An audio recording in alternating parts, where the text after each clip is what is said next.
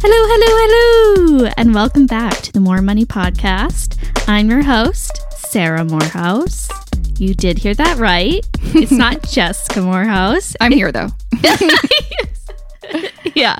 Um, it is her sister. I'm taking over for the podcast today. What she's going to be doing. So we came up with this idea because I wanted to, like, I brought my podcast equipment when I was coming home to Vancouver to visit my family. And, uh, you know, I didn't really have an idea what the episode would be about. Um, so I thought we'd just figure it out when I was there. But she came up with a great idea that she would kind of turn the tables and interview me because I have never been interviewed on my own show. And I've been doing this show for over six years now. So I'm like, that's a great idea. I mean, she knows me pretty darn well, but also as someone now who who works for me, I guess, and, and part of her job is actually mm-hmm. listening to each and every one of these episodes before they go live. Uh, she has a really good sense of what the show is about, and uh, so I think it'll be an interesting uh, conversation that we have. She has a bunch of uh, notes and questions written down. I do have notes. Okay, so where did you want to start? Let's start from the beginning. Okay. Where where do you want to start? Like, but actually though. Like how far back do we want to go um let's start well i i want to center this um episode around going freelance going mm. you know be it if you have a side hustle you're wanting and this to, is because you have gone freelance yes, this year and so it's yes. a it's a, a journey yes yeah so i want to um go back to your story and okay. and see how that all came to be i mean i know I know it very well. Yeah. And I feel like I honestly haven't shared that many details on the show because I feel like the last time I really talked about it, probably in a solo episode, it was still a bit fresh. And I was afraid that someone from my old job would, uh, you know, know what I felt and not give me a reference. But uh, I've been doing my, running my own business uh, for almost five years now. And so I don't really care. I'm not going to use any of those people as my references. So I'm good. I can, you know, spill the tea, so to speak, if you, if you will, as the kids say. The tea is piping hot. The tea is piping hot and ready to be spilled. Anyways, so, so where, okay. So where should I start? Um, let me, let me go back to, I think, cause I get this question a lot is why did you t- uh, decide to quit your, you know, corporate job that seemed kind of fine in the face of it? Um, and uh, I mean, you know, it was a pretty big, risk to take. Um, why did you do that? Um, and the real reason is, it's not like I had this big plan. And especially, too, if you're a long time listener, you'll remember some of my early episodes, especially I think it was like episode one, possibly with my husband, who's been self employed for as long as I've known him. Um, I'm like, I can never do that. I will never become self employed not for me. I, I liked the comfort and security of working for a company. And I still do miss a lot of aspects of that. Don't get me wrong. And that's why I have so many i find issues when i go online go on instagram there's all these people talking about how amazing it is to be self-employed and they're mm-hmm. really they're only telling half the story guys um, so i think being an employee is great however uh, my particular situation, um, I, you know, at that point, I'd been working for different companies, uh, full time, different, you know, positions for over seven years. Uh, I was with my current company for over two years when I, it all kind of happened, and this sounds super cheesy, but, um, it all kind of happened when I turned 30 and had a bit of a, you know, quarter life crisis, I suppose. Um, turned 30, had a good look at my life and was like i'm not happy. I don't like my life. I this is not where i thought i'd be at this point in my life. I'm i'm just like honestly miserable to be honest. And part of that was because of my job. I mean i spent all my time at my job really. Um, i didn't feel valued. I wasn't getting paid enough. I was promised a promotion that never came to fruition. Uh, i was doing way more work than um, what i was hired for all of these things. And so i basically came to you know uh, the decision to I'm going to leave no matter what. Uh, I interviewed at a lot of different companies actually. Did you ever mm-hmm. say what you used to do? I don't know if I actually did. I don't know, but I, yeah. So I my last job was with a, a, big Bay Street law firm in Toronto. I worked in digital marketing um, and did a lot of the things actually that I do now for my mm. own business. So mm-hmm. social media, web, you know, graphic design, website stuff, blogging, all this kind of stuff. Um, so it was very relevant and it was great because no one really knew what I did, I think. because, uh, I mean, it's a law firm. They don't know. And law lawyers, God bless them, don't know anything about social media. Um, so I did a lot of that. Um, so I, when I was kind of made that decision to, you know, exit, um, definitely started applying in a bunch of different places. I'll start doing research on like, okay, if I, you know, maybe don't find a company that I, I want to kind of jump ship to, if I do this on my own, you know, start because I did have the side hustle um, at the time. What would that look like? And, you know, when you're kind of doing research like that, it just looks like I'm researching for my job, which is always convenient. Um, but basically, I, you know, did a lot of interviews. There was just nothing that got me super excited. And it just came to a point where I'm like, I need to quit this job. Mm-hmm. And I, I'm not one of those people that believes that you should necessarily quit your job before you have something lined up. But for me, and I've talked to so many people in my Instagram DMs and, and uh, over email over the years about this, um, it really came to a point where I was like, it is critical for my own mental health mm-hmm. Um, mm-hmm. That I quit because it, it really was. And now that I have this perspective, such a toxic work environment, it was affecting um, how I thought about myself. I really felt like kind of worthless um, and was drinking too much, was spending money that I shouldn't have just so I could feel something all of these things. I was just, you know, not in a very good place. It was a bit of a, a dark place. And so I uh, gave two months' notice in uh, November of 2016 and also uh, talk about risks. Me and my husband had just bought our first home so that was mm. a bit yeah. scary but he was very supportive. Um, but you know I, I, kind of I had a very you know sizable emergency fund because i think i was like hoarding money getting ready for this uh, big change. But also like i again I, I wasn't like oh i'm gonna quit and show them. I gave them two months notice so they can change their mind so they can give me that promotion raise that they promised. I literally was hoping that would be the case and everything would be fine I didn't know that. Yeah. That's why I gave two months notice. I didn't know that. yeah, I was really hoping they changed my, their mind. You know, when you hear like stories or you watch, you know, a movie or TV show and they're like, oh, I'm going to, you know, basically use the leverage of like, fine, well, I'll quit unless, you know, uh, you know, unless you uh, give me that promotion. Yeah. Or, yeah. Yeah. Well, I kind of did that and it didn't work out and I actually had to quit.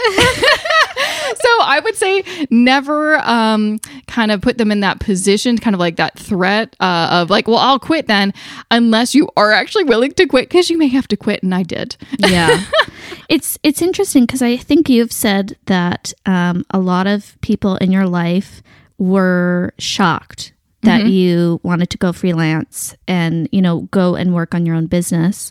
I was not. Really? I always thought you were going to work for yourself. Oh, I never had that plan in, at, at all. I just, ever. I don't know why. I always had that sense. So I probably was maybe one of the few who was like, oh, okay, yeah, sure, do it. Interesting.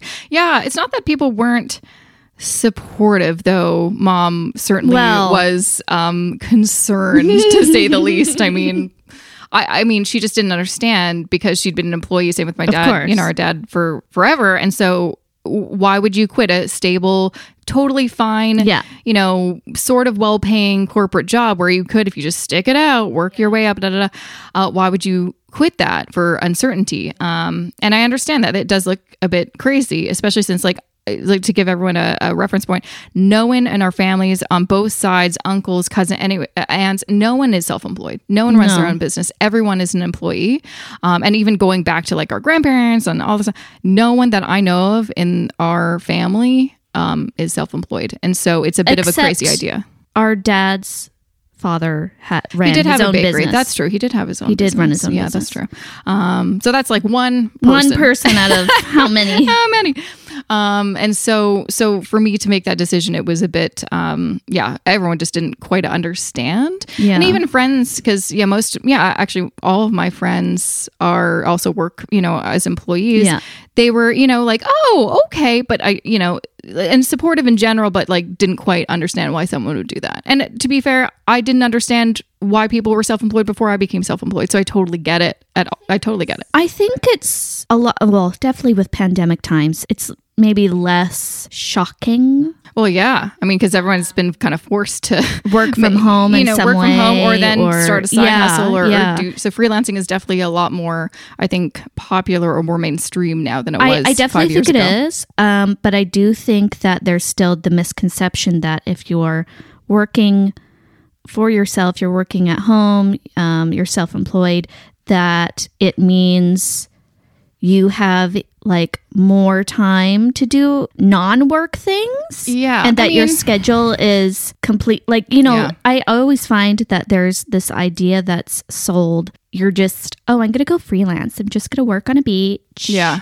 and make my money doing whatever Number one, you cannot work on a beach with a laptop because of the sun glare. I know. So let's just kill that dream. Yeah, You yeah. cannot work with a laptop on a beach. I've tried. It's impossible.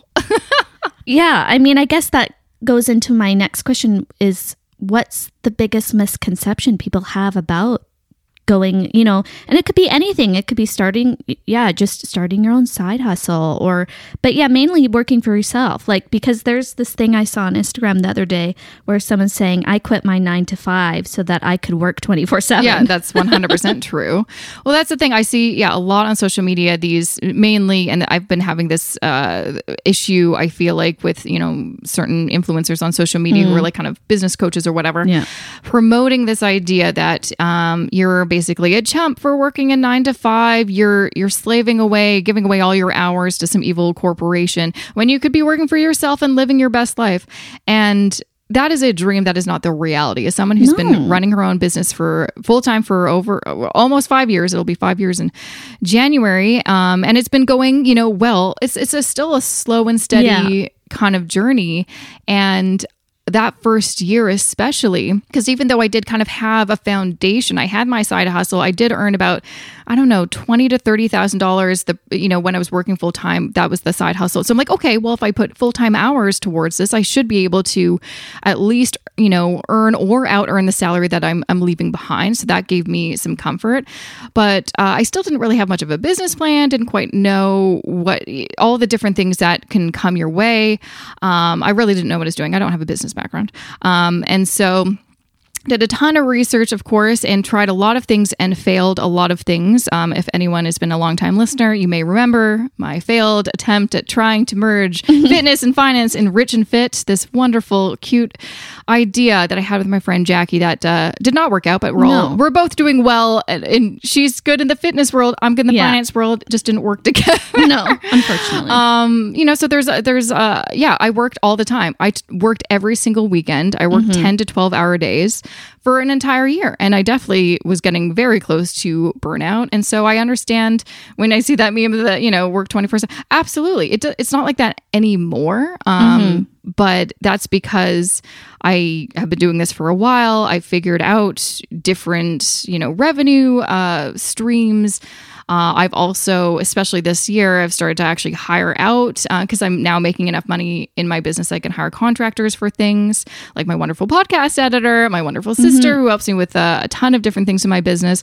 Uh, my YouTube videos, most of those are now edited by uh, someone I hire just so I have more time to do other things. So, but uh, you know for four years before that i did every single thing myself. And also the thing that you you don't hear about sometimes you you know do research and you're like oh just you know outsource outsource outsource. You know how hard it is to find good people? Like i've worked with lots of different Yeah. you know vas or contractors and they were awful and i had to fire them. So it's also it's not as easy as just like just hire someone to help you. It's like yeah but you have to hire someone who's good. And reliable. And reliable and also affordable. Like, Yeah. you also don't want to, you know, sometimes it is you get what you pay for, but I've also paid a lot of money for people that don't really deliver.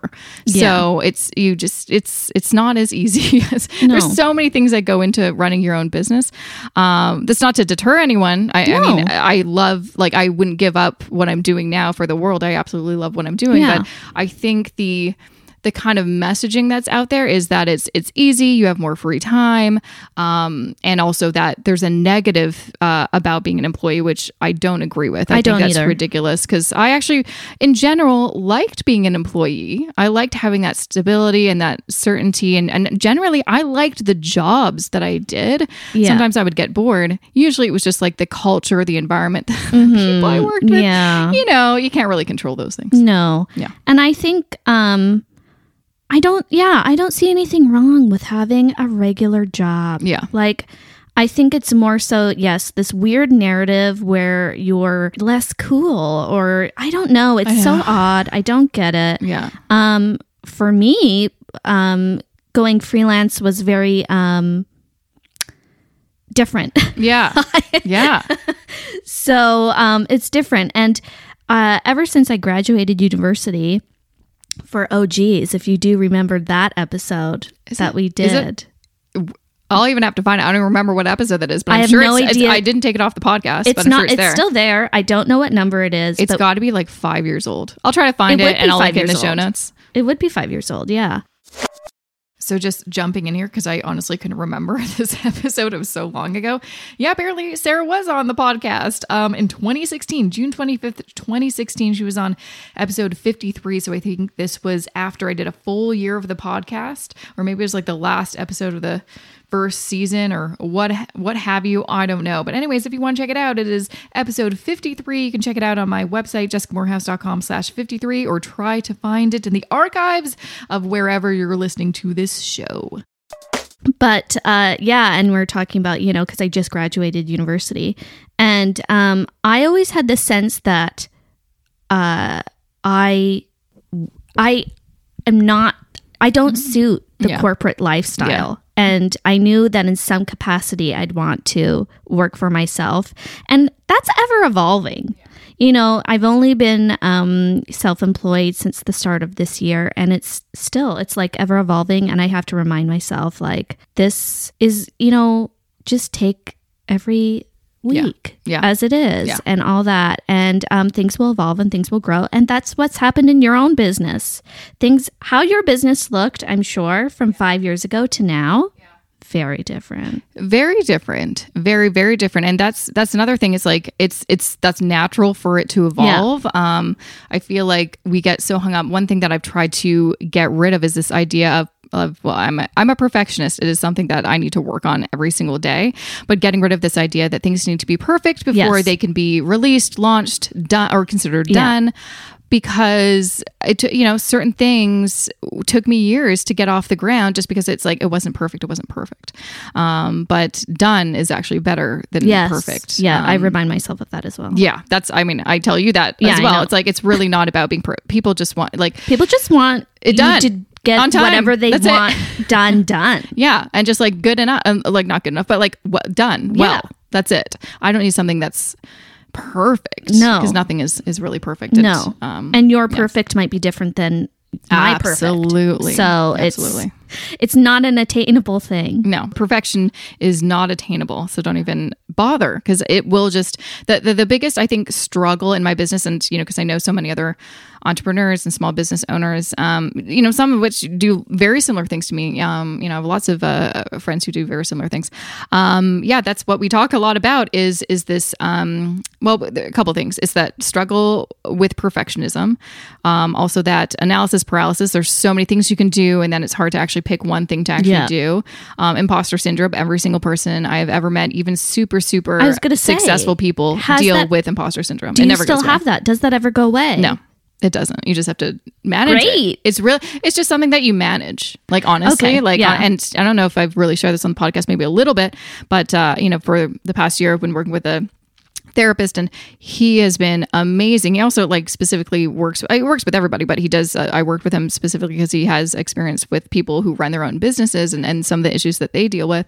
And yeah imposter syndrome was a big issue because it's like how when will this go away? How many courses do i need to take or credentials do i need to get in order for me to feel good enough? Um, what i've realized is like that's it's never really going to go away. So it is something you just need to manage have some tools in your toolbox to figure out how to deal with it and then also realize like the thing that i'm currently doing is very public facing and so i'm always going to encounter as someone who looks young even though i'm not as young as i look um, and i'm a Yeah. woman i will always encounter people who will question everything that I do. I mean, every single day I will get a comment on, you know, social media or YouTube or even a nasty email Yeah. telling me I don't know what I'm talking about, even though I know way more than those people because I because I Yeah. do. I just do because I've actually done the work. I've been doing this for almost a decade. Yes. I'm on my way to become a financial planner. Like I know more than you, but it- so that's something that I have to uh, deal with every single day is people telling me you're an idiot uh, or anything. I mean, I get comments on. I don't look at my podcast um, reviews anymore because most of them are really, really mean that have usually nothing to do with me. No. but it's they just want to project something, and usually it is like sexist or whatever. It's on them. It's on them. What can you do? What can you do?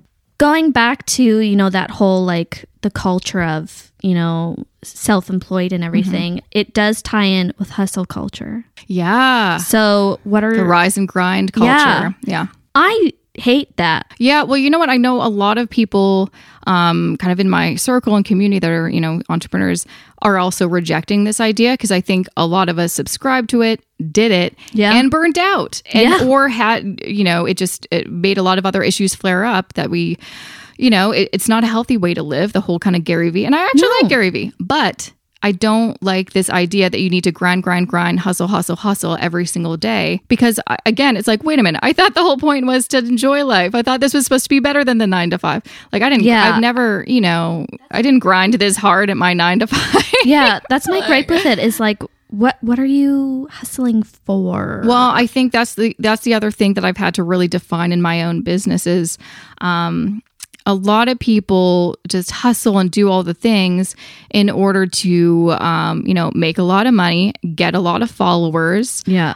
because uh, those are the kind of two big things that people um, use as a benchmark for success Yeah. and for me, it's like I have never had a thing that's just like taken off. You know, I've never had a thing where it's like overnight I have all these followers or overnight I've made all this money. Um, I've been doing this for almost a decade, and it literally has been like the I feel like the the tortoise and the hare kind of thing. Like I'm the Yeah. tortoise, and as much as I would like to run as a tortoise, I just cannot with my little legs, and so I'm just like walking very slow. Eventually, going to get to whatever the finish line and hustle is. culture would make you believe that you're failing because Yes. you haven't had anything take off. When in 100%. actuality, that's not true. No, but it does. I mean, I again, that's something I have to encounter every single day going Yeah. on Instagram and stuff. Is uh, there's people that are like, wow, they've been doing this six months and they have more Instagram followers than me. But it's like it, at the end of the day, okay, sure, you might have how many odd Yeah, Instagram followers, but do those convert into what your business needs them to convert into? Mm-hmm. Yeah. so customers, sales. Yeah, it's like You know, those are just kind of, in my opinion, vanity metrics. But also, like for me.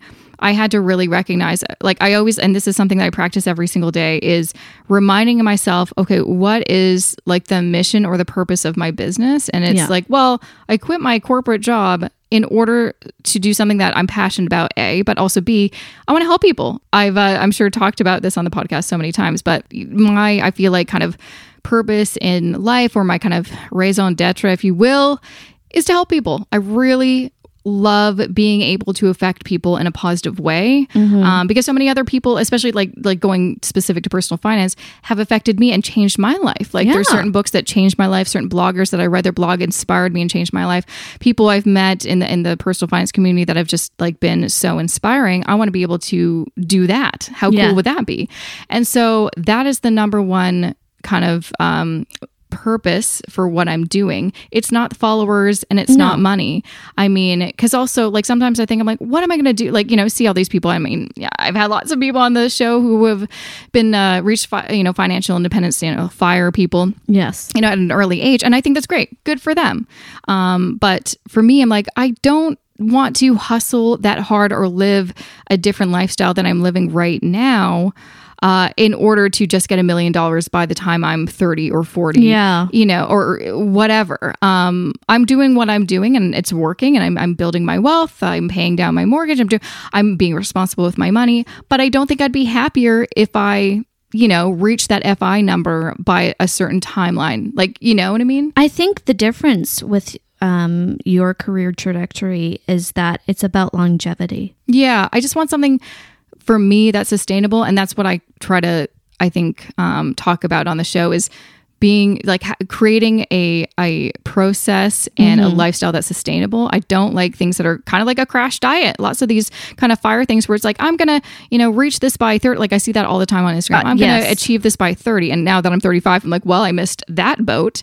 But also, you know, it's it's not sustainable because it's, It's like not. what did you? And also, again, let's uh, be real. And this is I, I think is something that I bugs me a lot is lots of people are not very transparent about well, how did you actually Reach achieve that that, money goal. Right? And usually it's because they earned, you know, a very high salary from uh, an early age. Maybe they had, you know, like right out of high school or not high school, sorry, university. And um, maybe they didn't have any student loans. That makes a big There's difference. so many factors. There's so many factors. factors. And so that's the thing that I always kind of try to, to share on all my channels is, you know, good for them, not for you. It doesn't matter. It doesn't matter what No. anyone else is doing. What matters is what you're doing. So that's something again I I'm always constantly reminding myself like I'm doing this so I can run a business that's that makes me excited to get up in the morning. Yes. I'm creating content and courses and education that is going to help people because that's really what I want to do. Yes. And really all I want in terms of like success, like what does that mean to me is just getting that feedback from, you know, listeners, Mm-hmm. Yeah. course students, people that buy my budget spreadsheets. Hey, this really helped me. And then Yeah. earning enough that I can pay my bills, go on some vacations, uh, retire at 65, I'm good. Yeah. Like, I, like I feel super blessed and lucky to be able to say that I even have that. I don't need to be Oprah. I don't need to be like the wealthiest person Yeah, out there or yeah. have a TV show or whatever. Obviously, I wouldn't say no if someone wants to offer that to me, but that's not the goal because I don't feel like from all the people I've talked to over the years who do have those things, who have a lot of money, who have a TV show, who Yeah. have booked it, Yeah. have you know all these kinds of uh, things that when you you look at it, you're like, oh, that sounds so cool. They're not happier because of that stuff. It's it's the the stuff that brings them joy usually is, is the simple things like family. I get to take time off when i want to uh, whatever the case. It's that kind of stuff that material stuff or the stuff that we think will make you happy it isn't. And, and another thing that i also want to mention because i see this a lot on social media. You yeah i mean talk about this a lot. I'm on social media a lot because of the pandemic okay? We all are. we all are we all are. But it's um, this idea that um, money is the solution to all of your problems it sure as hell can help a, lot, of your problems. But, money itself shouldn't be the goal because it, it should be well what are you going to do with that money Yes. right? What is that money going to provide to you? And usually then you'll actually find the real answer which is security comfort just um, peace of mind. Those are the things that you actually want. It's not the money. The money can help you get that so so that's why we need to kind of move away from this idea that I'm going to be a millionaire by this age or I'm going to be a billionaire. I see that now. Yeah, it's not even cool to be a millionaire. You I think be a it's billionaire now. the idea that we forget that money is a means to an end. Yeah, it's just a tool. It's just a tool. It will not, it, in and of itself, make you happy because there's a lot of people out there who have a lot of money that are not happy. There's a lot of people that don't have a lot of money that are way happier than those millionaires. you know? True. I mean, would I rather be sad on a yacht? Sure. Sure. But It's you're still sad. you're still sad. So right? I know. that does lead me really nicely to my next question about the fact that you have a very front facing career. yeah, you mean like I'm I'm out there. You're out there, eyes are on Yeah. you. Eyes are on me. What Yeah. does that feel like? weird. Honestly, I try not to think about it. And also, like, I do keep a lot of things private. I am Yeah. starting to share a lot more. And I think what most people don't really realize is the reason I've never shared like my net, you know, I don't, well, maybe it's as popular now, but you know, when I first started blogging, people would share their budgets, they would share their income, they would share their net worth numbers. I never did that because Yeah. I was embarrassed because I was broke. I was Yeah. in my 20s and broke. Um, so I was kind of ashamed, quite honestly, um, which is ridiculous. I shouldn't have been ashamed um, because I was making, you know, progress and you shouldn't be comparing yourself to others. But anyway, um, but a, a big reason why I don't share some of my numbers is because it is kind of linked to my husband. He is part of, you know, he's part of my family. Uh, and, you know, we, we do things together and he really wants to keep that, you know, some um, of those numbers private. So when I do share my numbers, it really is just my money. It, it has nothing to do with, so it's like, you know, my portion of the, the house and then all of my Yeah. kind of stuff. But that, uh, like, I, I, I basically want to respect the people that I need to respect because I don't want to. He's been so supportive. Yeah. Obviously, we've been together 14 years. Yeah. He's just like, yeah, just don't share too much about that stuff because it affects me too, you know. There's also the idea that boundaries are great Boundaries, exactly. and setting them is healthy. Everyone doesn't need to know everything. No, they don't need to. And also, like my whole, you know, platform is about helping you as Yeah. the the listener, as the the course student. It's it's not the the message and something that used to be. I feel like something that I, I felt bad about. I'm like, it's not about me because I, I don't really have a great, amazing story. I didn't pay a hundred thousand dollars in debt in Mm-hmm. two years. I didn't reach a million dollars by thirty. You know, I didn't do anything crazy. Yeah. but I feel like I've actually been doing well and I'm happy with how things are. And also, like, the other thing is, like, I have been taking, you know, all of these years to not only do all this research and, and, and self learn, self educate myself, but also doing proper training so I can be a better educator to you. Uh, you know, first I became an accredited financial counselor. Now I'm on the path to be, become eventually a CFP. And so that's why I'm like, I don't think it's super important for me to share how much money I have or how much my business earns because why do you care how much my business earns? How like at the end of the day, you're coming to this podcast, you're going on my blog, you're going on my YouTube channel or following me because you want to know how to help yourself. Who cares about me? You know what I mean? Like when I want to learn something like how do I bake bread? I don't care how much money that person on Instagram with the bread Instagram makes on his bread business. No, I I, just want to know how to make bread. You know what I mean? No. And so that's something I'm always very mindful of. It's like, is this actually helpful or is this just to give myself a pat on the back? Yeah. I, if it's not helpful, then I'm not going to share it. as your sister and now who's someone who you know works with you that uh, it is interesting that you know i forget that the people say youtubers i watch or you know different podcasts that i listen to where how i feel about those people like oh they're so cool da, da, da. people think that way about you Yeah. I don't think about that. That's weird. That's a weird thing to think about. it, it and also, that seems like a bit pompous for me to be like, would be weird for you to think that way. Like, please. But I think- you know, like literally, whenever I think about that, there's another voice in my head being like, "Get over yourself, Jessica. You're a personal finance content I know. creator, the nerdiest niche in the world." I know, and um, but that reminds me of that. Someone um, you asked uh, Instagram question, and someone said like, "Oh, you know, a little bit cheeky, like, oh, like, uh, what does it feel like to have a sister who's famous?" Oh, I, yes. I don't think of you as famous. Well, no, because I'm not. 'Cause you're not. You know. yeah, I think yeah, fame fame to me is like I don't know, like Jennifer Lawrence or something. like you a know, movie like star, someone who's like a movie star or something like yeah, that. yeah, you know. yeah, yeah. But I mean, I definitely from working on the back end of your stuff, Mm. um, I do see that you know, as opposed to all the people who have, um, you know, their platforms are really based on yeah, they're they're Yeah. working towards a number goal. Hmm.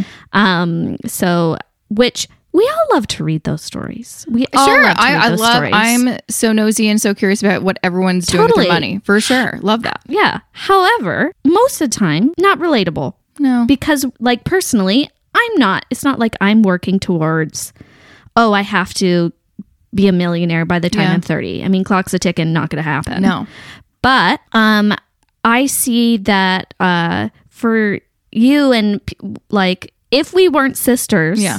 I know why people would follow you oh why? because of the relatability oh, good. and i mean yeah it's the you're just like regular jess Because I am You know? literally. That's all I got. i know Right. Right. Like that's what I I think default to do because I'm like, okay, I don't have any like special story. So maybe let's just try being me. Yeah. Uh, uh, give it a go and see what happens. And a big like uh way I did that was starting the podcast because it's me talking and there's no hiding behind a fancy No. photo or or whatever. Not that I know how to take a good Instagram picture. No idea how to do that. That's hard. something I don't and I'm never going to learn how. I just don't care. I just don't know how. I think I'm too old to learn how to like No, do no, some no. of those poses. No. But anyways, I don't I don't care enough to do that.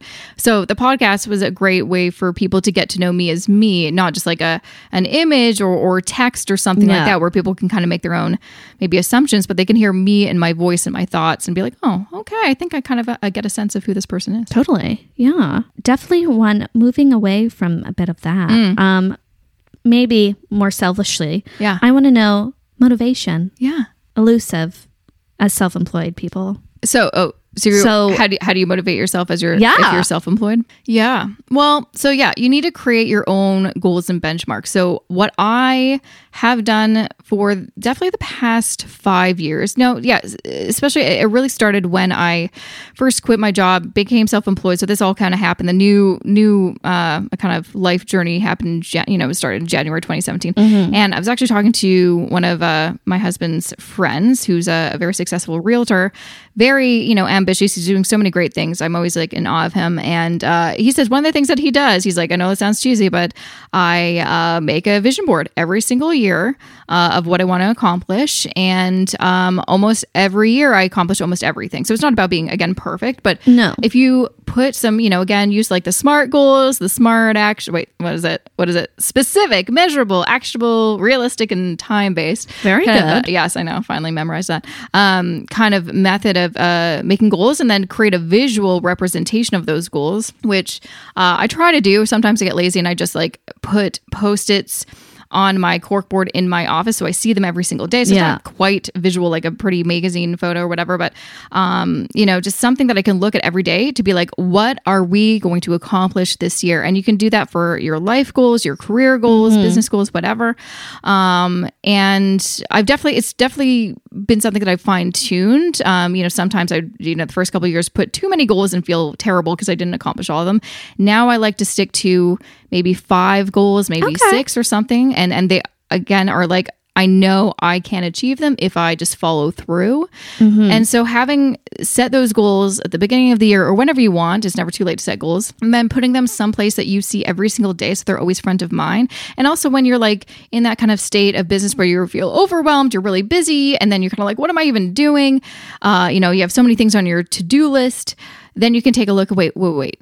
What are the goals again? And let's take a look at the to-do list to see what connects to those goals. Sometimes there'll be like things on your to-do list. You're like, this isn't actually helping me achieve my goals. So why am I even why did I put that on the to-do list? Like there's so many things that I find myself get excited about. Like for instance, I just recently worked with a i hired a brand strategist so we, she can help me you know create new fonts and colors and really um, create a, a good visual for my brand because everything i've done i've done it myself and i'm like i don't know what i i don't know i don't even like the color pink how is that my brand color so i needed someone to help me with that and i'm like oh i can't wait to just go in and change all of the things Yeah. that i've got my website all the colors i'm like whoa whoa whoa let's just calm down. You have so many other things that are more important that you do now. Look at your goals. There will be time to update everything. This is not the time. So, setting goals is key. Um, another thing is having then kind of chunkifying them and being like, okay, so those are the goals. What are the steps to actually achieve those goals? So, as an example, one big goal of mine uh, this year was to actually do uh, quite a few courses um, to to become. Most likely, I'm going to become a QAFP before a CFP, which is a Qualified Associate Financial Planner. Um, and in order to do that, um, there's a number of courses I have to do through the Can- Canadian Securities Institute. And uh, so I, I created basically like, okay, these are the courses I need to do. I want to do at least two of them. But if I pass the first two, we're going to try to do the other two because they are shorter courses. Mm-hmm. And then I created a timeline. So basically, one course uh, a quarter. So again, creating those goals and then really chunkifying them because Yeah. one of my goals is to become a QAFP. Chunkifying them. What do you have to do? What are the steps? Well, I have to pass all these courses. Okay, well, how are you going to pass all those courses? Well, I've got a timeline. Uh, try to study and pass the exam every single quarter of this year. So that should hopefully mean that I uh, So just getting really, really specific. You've got to get really specific, outline everything, write things down. Try different methods. Sometimes, uh, you know, sometimes I like writing things down in a notebook. Sometimes it's a spreadsheet. Sometimes it's a Google Doc, whatever the case. But just get things written down and organized, and then literally create that schedule, and then just stick to it. So it's it's kind of like I feel like sometimes it's like splitting yourself in two, where it's like there's you as the worker and you as the boss, even though it's, you're the Mm, that's same a good way person. to think. I, I have Jessica as the boss, and then I've got Jessica as the worker. And sometimes Jessica as the worker can procrastinate and make excuses. Then Jessica, the boss, comes in to be like, hey, remember this whole strategy, this whole kind of timeline and calendar we created? Let's get back to that. So that's been the biggest thing for me. And then also trying different methods. For instance, for like my daily to do list, I've got, you know, some to do things that I have to do every single day. And then there's, you know, kind of bigger projects, smaller projects. And sometimes, you know, I write them all down in a notebook and then like to cross them off. Sometimes I find that I'm not looking at my notebook anymore. So that means, oh, okay, I guess that method isn't working. I'm getting a bit too comfortable with it. So let's choose a different, let's use a spreadsheet with a checklist. Okay. Or recently I've been using Asana. We use Asana to kind of keep Yes, things organized. So sometimes it's about rotating the different methods. If you're like, I'm getting lazy, I'm not using Asana, okay, let's use the workbook again or something like that. Okay. Yeah, that's actually that's very helpful. And, you know, with goals, what about um do you as uh maybe more so in the beginning, did you ever have a plan B? I mean, yeah, the plan B was to get a job. Oh, the plan B, yeah, I don't think most people know this. I, sh- I think I shared this on my Instagram.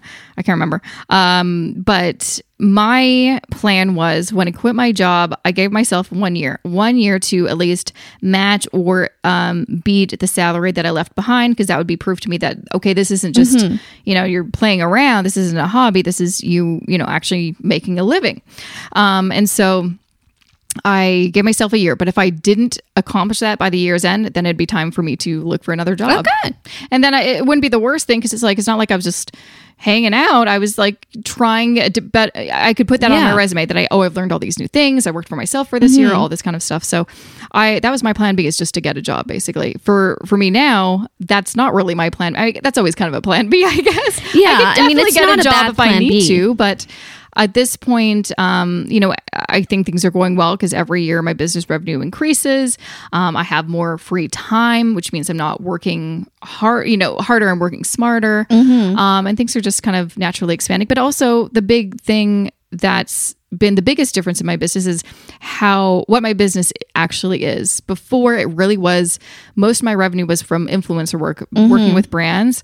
Now it's not as much. Honestly, most of it really does come down to well, I've got my podcast, so I do have ads. So that's Yes. that's not really influencer work. I would say that's more just No. like I'm running like a content thing. Yeah. You know, it's ads.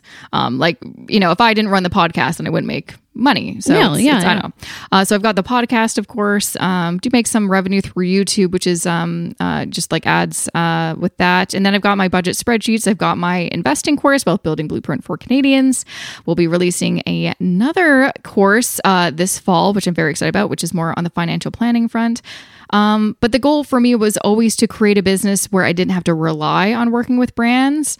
I just want to work with brands, um, you know, enough so I can basically pay my bills and have money so I could eventually create my own products and services on my own. Excellent. You just want to always, like I tell you all the time, it's so important to have multiple streams of income. I agree. But you also don't want to pigeonhole yourself. And also, you know, when I see all these like influencers, uh, you know, online, just Mm. make other, I'm like, but you do one wrong thing, you get canceled. Where's that? mo- You have no more money. You know what I mean? Yeah, Not that I think I'm going to get canceled or, you know, that should be, but it's just one of those things, just like you just want to basically recession in my mind this is the, the term i use and this was something that me and a, a bunch of women who were on a retreat several years ago uh, chatted about before the pandemic which is actually funnily enough we're all talking about how can we recession proof our businesses? Because we all were millennials that dealt with the, Yeah. the first recession or the, the last one.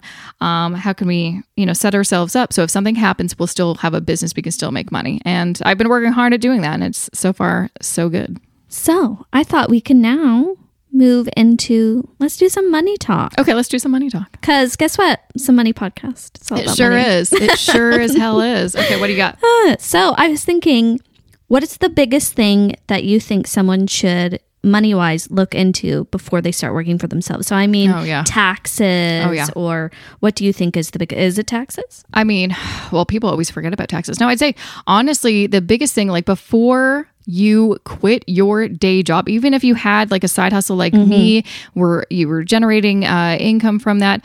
Before you leave your job, you really should be like take some time to create a business plan, which I did not do and I regret because it, it made that first year of business so much harder. Um, but also, more importantly, have a emergency fund, not just a personal one, but also one for your business. That was one of my questions. Yeah, because you do know you, have one for your business? Yes, because uh, of course you need to have money for your personal. You need to pay your personal bills like your rent, your Yes. your utilities, your groceries, but also for your business. I mean, for me, a lot of my business expenses are um, like monthly subscriptions because all of these different apps that I use, like Yes. my course platform, that's like a monthly subscription, or it could be a yearly subscription that you need to save money uh, in advance for. So um, if I didn't have money, you know, because there's there's times where I'm making a lot of money, make, and then there's times like this summer. Every single summer, I make hardly any money. I think people don't realize that. And that's usually okay with me because I try to take time off during the summer. Yeah, yeah, yeah. But it's like almost nothing for real.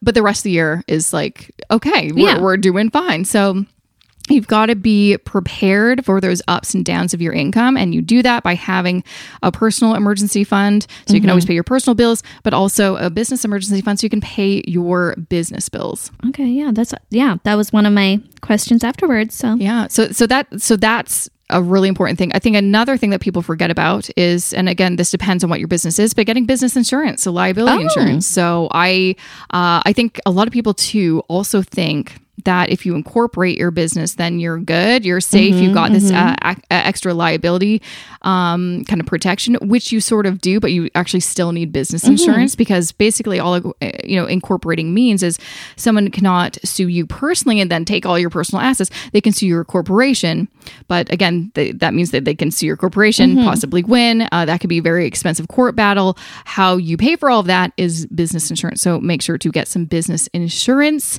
to uh, protect yourself, and that is goes for if you're incorporated or you're a sole proprietor. Okay, cool. That's a very good tip. Mm. One of mine, and I actually don't think I know the answer to this, is do you have a money philosophy? Um, hmm, that's a good question. Um, I mean, I don't know if I have one that I've like invented myself, but there's definitely some You don't have to have philosophies that I live by. Mm-hmm. Um, I'd say like the one that I I learned at a very young age from. And I think I shared this on the podcast from like a French pres- professor I had in middle school who I think was going through something. Um, He Mm-hmm. said, you know, be very careful with credit. Never buy anything that you cannot afford to pay, you know, for in cash. So that's something that's, I mean, obviously you can't do that with things like buying a house or No. sometimes buying a car, but for, for lots of little things, especially like just, just those like personal wants, I never buy anything uh, on credit that I cannot afford to immediately pay off that day. So that's one thing that I've just lived by and will always live by. I live by that as well. I Mm-hmm. think our mom Yes. was very big on that. Yeah. Credit cards are not a debit card.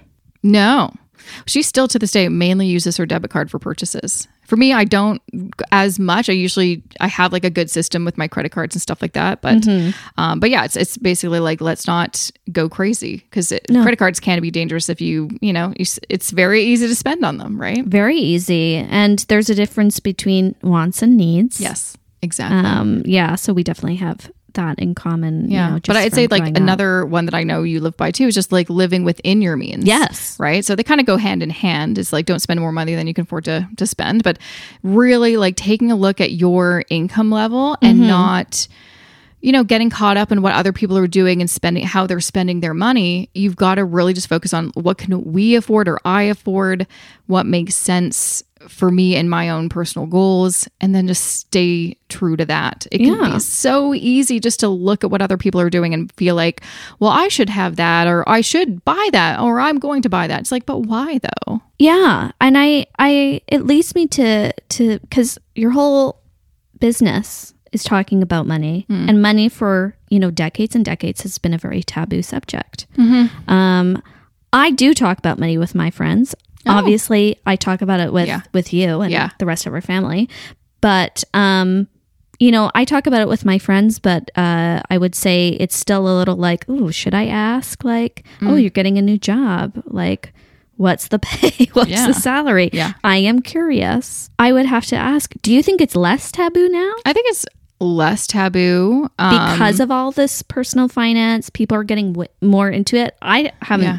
I say it's a lot more popular. I, I think, it's, oh yeah, I feel like because of the pandemic, or maybe it's just because I've been online a lot more. I feel like there's so many more people creating Yes. content about this and talking about this, which in general I think is really good because we do need to to make this um, just more mainstream and just like a normal thing. You shouldn't have to feel like it's you know inappropriate to talk about hey are we splitting the bill or can you pay your half and i pay my Yeah. you know or or just like asking your friend hey do you mind me asking how much you're earning and then you know also on the other side of it if you're you don't want to share it just be like oh, i'm not really comfortable Which is fine. um, which is fine or you know very well what a lot of people do that I know of who are entrepreneurs because we, you know, talk a lot about rates and just like how much Yes. you're charging for this so we can help each other because, you know, the more we all earn, the more we all earn, you know, Exactly. it's not, a, we don't want, I don't want anyone to charge, uh, you know, significantly lower than me if they're doing something similar to me because then that means next time that brand will come to me and be like, sorry, we have a, a smaller Oh, exactly, budget. exactly. you know? So we don't want that. Um, but you know one kind of thing you can do is instead of giving the specific number is giving a range. It's between this and this. Just so then you can have an idea of you know this is so important especially when you're looking for a job or interviewing and want to negotiate really getting clear on what are some ranges i don't need Mm. a specific dollar amount like 96000 or 26000 or whatever Yeah, yeah. what is the range so i can have a good kind of idea of where i should start That's very good. Yeah, that Mm-hmm. makes a lot of sense. Um, yeah, I'm trying to remember. Do you remember any of the questions that we got from people on Instagram. Let me check. Let me check my phone. Okay, so I've got the questions. I'm going to hand them over to you and you can ask. Oh, I really enjoy this question. Okay. Do you and your sister have the same personal finance slash investing strategy? Why or why not? Uh, well, you would know what I'm up to. So what do you think? Ye- I would say we do have very similar um, personal finance, uh, just philosophies in general, because we grew up in the same house. We're both major town savers. Yeah. Um, and um, we're very afraid of debt. Yes. Very afraid of debt. I hate that. I hate it. I think we both, um, it does, I think, fall into finance category of just the idea of hard work. Yeah. Like working hard, and we both work during school. So we both work during university to pay And for high school. university. And uh, so, yeah, I would say, any, Yeah. No, yeah. I think that's, I mean, those are just things that we grew up with because we, you know, we grew up, I I'd say middle class, but maybe lower middle class. I would say, yeah, when I was like a like smaller Yeah. kid, it was definitely, I would say, lower middle yeah. class. And, then, you know, as our parents got older and, you know, got raises and, you know, Yes. progress in their careers, obviously there was more money. But, you know, and I had lots of conversations with her mom actually over this trip about, you know, some of our kind of money isms, you know, like mm-hmm. how we are afraid of debt, but we're also kind of afraid of taking chances in terms of risk. And that was something I had actually personally overcome is the idea that if I start investing my money, I'm going to lose all my money. And that really mm. comes from uh, her parents, our grandparents, Yes. because they were depression era and Yeah. they also came from very poor families like poverty Yes. and you may remember this uh, if you're a longtime listener but you can definitely find it and sarah will put it in the show notes there is an episode with my grandpa unfortunately he is no longer with us but it was one of the best things that i've ever done on this podcast was be able to to learn about his story and and and just how he literally um figured out a way out of poverty and Yeah. not not an easy thing to do um, but because of you know kind of our backgrounds and also like on the you know my dad's side of the family also not rich um, you know that's why i think we have a lot of the the things that we have you know it's like we're great savers and we're really anti-debt but also the thing that we all kind of need to work on is this idea of building wealth the next kind of Yes. phase so that's something that i've Yes. definitely learned I think, um, yeah, because one of the other questions is what did our parents teach us about finances growing up? Mm-hmm. And honestly, it was just to save. it was That's save save the biggest save thing. and also um they were very transparent in terms of like what we could and couldn't afford Yes. So I know other, you know, families, I'd always be like, oh, how could they afford that trip to Disneyland? Or how could they afford to buy this new Mm-hmm. house or new wardrobe or whatever? And honestly, there was one, I don't know if you remember them, but there were some neighbors of ours years ago when we were kids. And they had such a, they had a nice house. It was friends with their, you know, daughter and they had a pool. They had a hot tub. Um, she had those kind of motorized, uh, you know, kid cars or whatever. They had all of these cool toys and everything and they after a few years they had to sell their house because they went bankrupt. They were putting everything on mm. credit. They were just living beyond their means trying to keep up with the joneses. Mm-hmm. And it was kind of for me you know even as a kid because our parents talked about it like this is what happened. Like they could not afford that house. It went into they went bankrupt. They had to um, sell it and move and all this kind of stuff uh, it made me really aware of oh so it's really really important to be aware of you know credit and debt Yes. and and all that kind of stuff And I would also say, um, especially our mom, the value of money in general. Mm-hmm. yeah I would say, um, as opposed to some people, you know, even when I was at university, um, the fact that I, you know, paid for Mm-hmm. school made me value your education my more. education more. And um, whereas um, maybe I had some friends or some people that I met in school who didn't pay for school and they were a lot more blasé when it came to effort. yeah so which isn't to say don't save you know money for your kid in no, RESP. I think it's amazing. we would have loved that. I would have we- loved it. But I think it's also equally important to teach your kids at the same time the value of money and you know, tell them where did this money come from? Well, we saved all You these years Yes, for you to go to college. Um, and also you can take that money away from them. Yeah. You don't have to give it. to Yeah, I agree. um so so really that's the key thing isn't it is it's not and i think our parents honestly did a good job mainly our mom because she's the money manager Yes. of the family is being open and honest with your kids. Don't be like oh no you're too young for that or no it's really inappropriate to talk about money. It's like in this day and age no you need to talk about money and just Yeah. be transparent. Like it's not in our budget. And and then they'll be like what's a budget? It's like well let me show you what a family budget looks like Yeah. and things like that. Like that those things had such a huge impact on our, our Yeah. how we manage our money today. I and I think it's even even the little things of you know I'm sure same thing. Like when I was in middle school you know there's Phat Farms if anyone remembers that callback of a shoe but I really wanted them i'm like a what Phat Farms you don't don't remember that Fat far? It's pH fat. yes PH Okay. fat. okay. but there No, or um Dorina dre- jeans if anyone No. remembers those jeans You're six years younger, so I know. I have no idea what you're talking about. Um, but anyways, uh, I wanted these. Yeah. really wanted these jeans, and quite a few of my classmates had those jeans. Mm-hmm. And mom point blank was like, "I am not spending a Mm-hmm. hundred dollars on jeans. You're 13." I know. And as a 13 year old, I was like, "Why?" Yeah. But as an adult, I was like, "Fair." That Fair. makes sense. And I would have to say that that actually, um, going forward in Mm-hmm. my adult life, definitely made me think about okay, when I spend my money, I don't want to just spend it on trends. There has to be a good reason Yeah. I'm parting with my money. Yeah.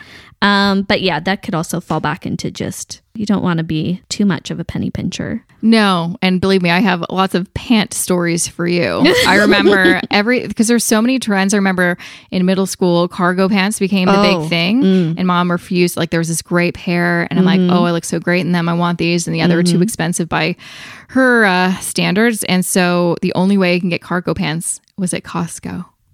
And they were for boys and they were, were too big and it was way too I, I wore them anyway but i was very embarrassed every time i wore them. Also i remember when flared jeans became the Oh, thing I so was like mom jeans flares. were out flared Yes. jeans were in and i'm like oh i want some flared jeans. And i think my mom only allowed me to buy two pairs one light jean like blue jean Mm-hmm. and one black jean. And she's like but otherwise you have to wear all the rest of the jeans that you already have because she did not believe flared jeans were going to be a thing. Well they lasted like 15 years mom so i had to, i literally wore those two pa- pairs of pants just like Yeah. rotation every so it was like you know sometimes it was like the black jean three times and then the blue jeans two times every single day for like a year because i was i did not i could not wear those mom jeans and now mom jeans are in again And now they're in, and you you have a pair. I certainly do have a pair, and you know what? I actually Full look good in them. I think You do. I mean, Full circle. full circle. But th- those are things. It's like you're embarrassed as a kid. You're like, oh my god. But also, she did teach me about like it's don't just blow all your money on No. clothes. Like who cares? And because also like then the next year also I was growing, so it's like they didn't fit the next Exactly. year. So like she, you know, And literally in six months, usually yeah, things will have changed. Yeah. So yeah, exactly. Um, this is a very nice question. Mm-hmm. What is your favorite thing about each other? That's cute. That's cute. do you want to go first? do you want me to go first? Um, you go first. Okay, my favorite thing about you. Oh, I don't think I even. I don't even. I don't think either of us know. I don't think we know. Let me just think of something on the spot. I would say you are very thoughtful. Oh, Yeah. You're a very thoughtful person. That's Sometimes too nice. Uh, much. Sometimes you think too much about other people. But I think in general, you have really good intentions and you're very always like thinking out for other people. Thank you. That's nice. Mm-hmm. Um, I would say mine is. I very much admire your um, go-getter Mm. ability and your just your ability to just be like, I'm gonna do this, Mm-hmm. I and it. Do- I will figure out a way to do it. I'm just gonna do it, Yeah. and that's both in personal and business Yeah. for you. That's true. That's how I met my husband. It's- that's yeah. That's that's I like him. He's to be my boyfriend. pretty much. pretty much. he didn't have a choice. No, you did not. Um, yeah. You know, it's I hear that from some people like, oh, how do you, you know, try all these things or where do you get that drive? I've always had some sort of drive. I don't know where it came from. I've had it since I was um I'd say starting in like middle school. And it honestly Mm. was sparked by, I think, people not thinking I could achieve things. Yeah. Like, So oh, prove them yeah, wrong." sure. And they're like, well, I'll show you. And I definitely Yeah. Mm-hmm. have that I'll show you mentality still um, a little bit. But I don't know. I think it's it's not that I just ha- I'm fearless. I'm certainly not fearless. I'm afraid of everything. Um, Mm-hmm. It's that I basically I'm afraid of the thing and I do it anyway. Like I for literally Yeah. force myself to do the thing anyway. Kind of like I don't know what's a good example, but I, I, I, just like starting this podcast. well, starting this podcast, I mean, that was terrifying. But it honestly, like, to give you kind of a weird visual, it's like someone opening a door and it's like the Arctic or something that's super cold. You're like, I don't want to go in there. That seems really cold, but I need to, like, you know, go a few miles or whatever to pick up this golden chalice. I don't know what I'm, I don't know where I'm going with this, but let's just see where this Indiana happens. Jones? I don't know. Maybe it's a bit of Indiana Jones. Um, and they're like, I don't want to, but then you're like, well, hell, I'll just do it anyway. And then Mm-hmm. you get into the cold, you walk, and it's really hard. And but then you get to the kind of the you know Yeah. the, the reward at the end. It's Yeah. like doing something uncomfortable to get to a point that you're so you're more comfortable. And it Yeah. really just starts with doing one thing that terrifies you, Mm-hmm. and then doing another thing and another thing and another thing forever.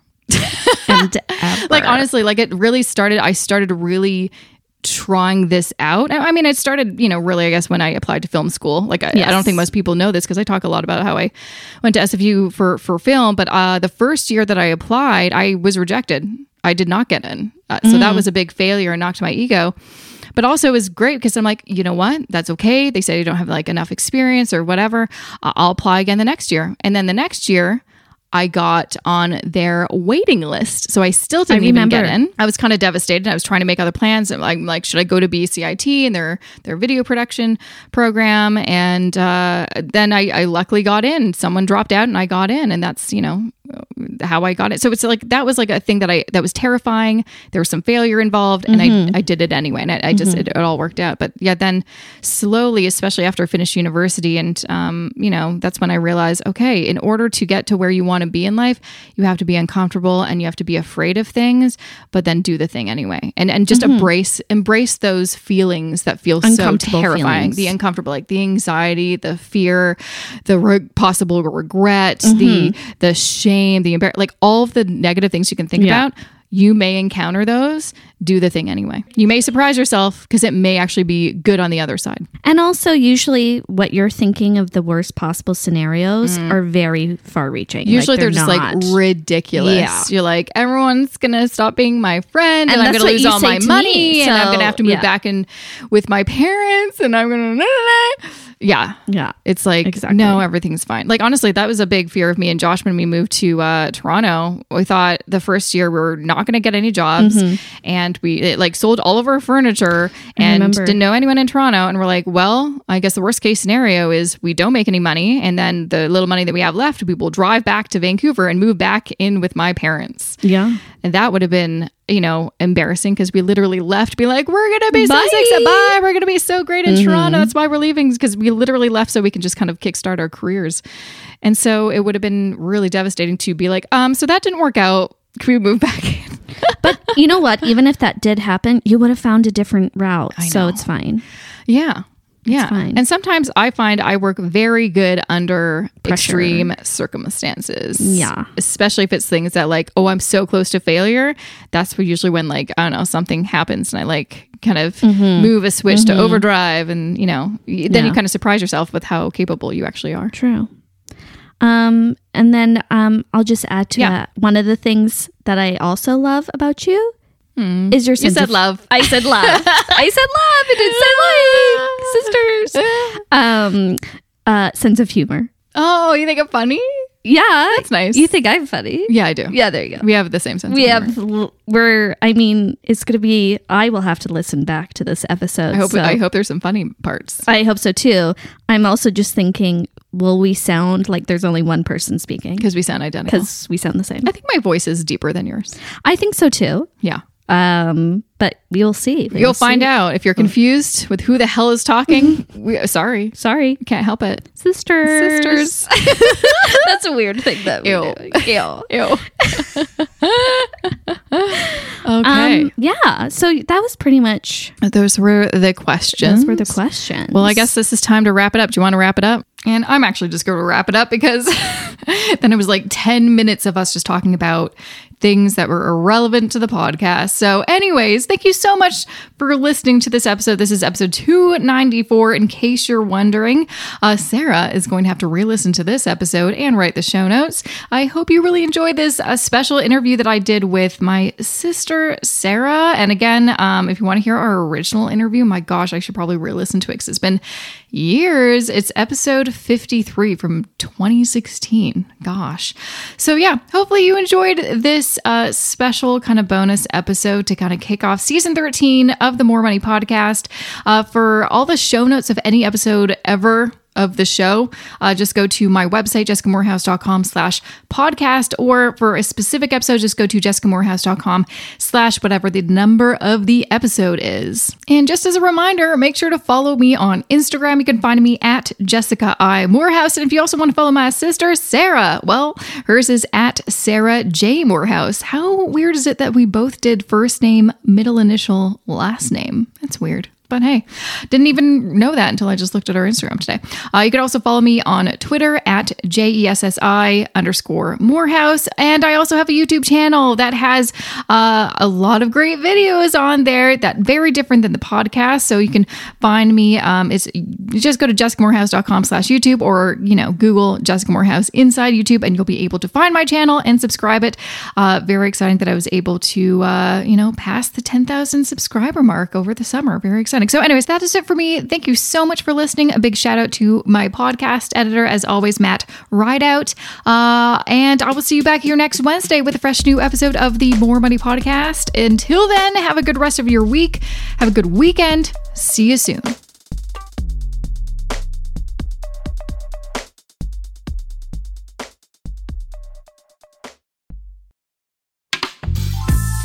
This podcast is distributed by the Women in Media Podcast Network. Find out more at womeninmedia.network.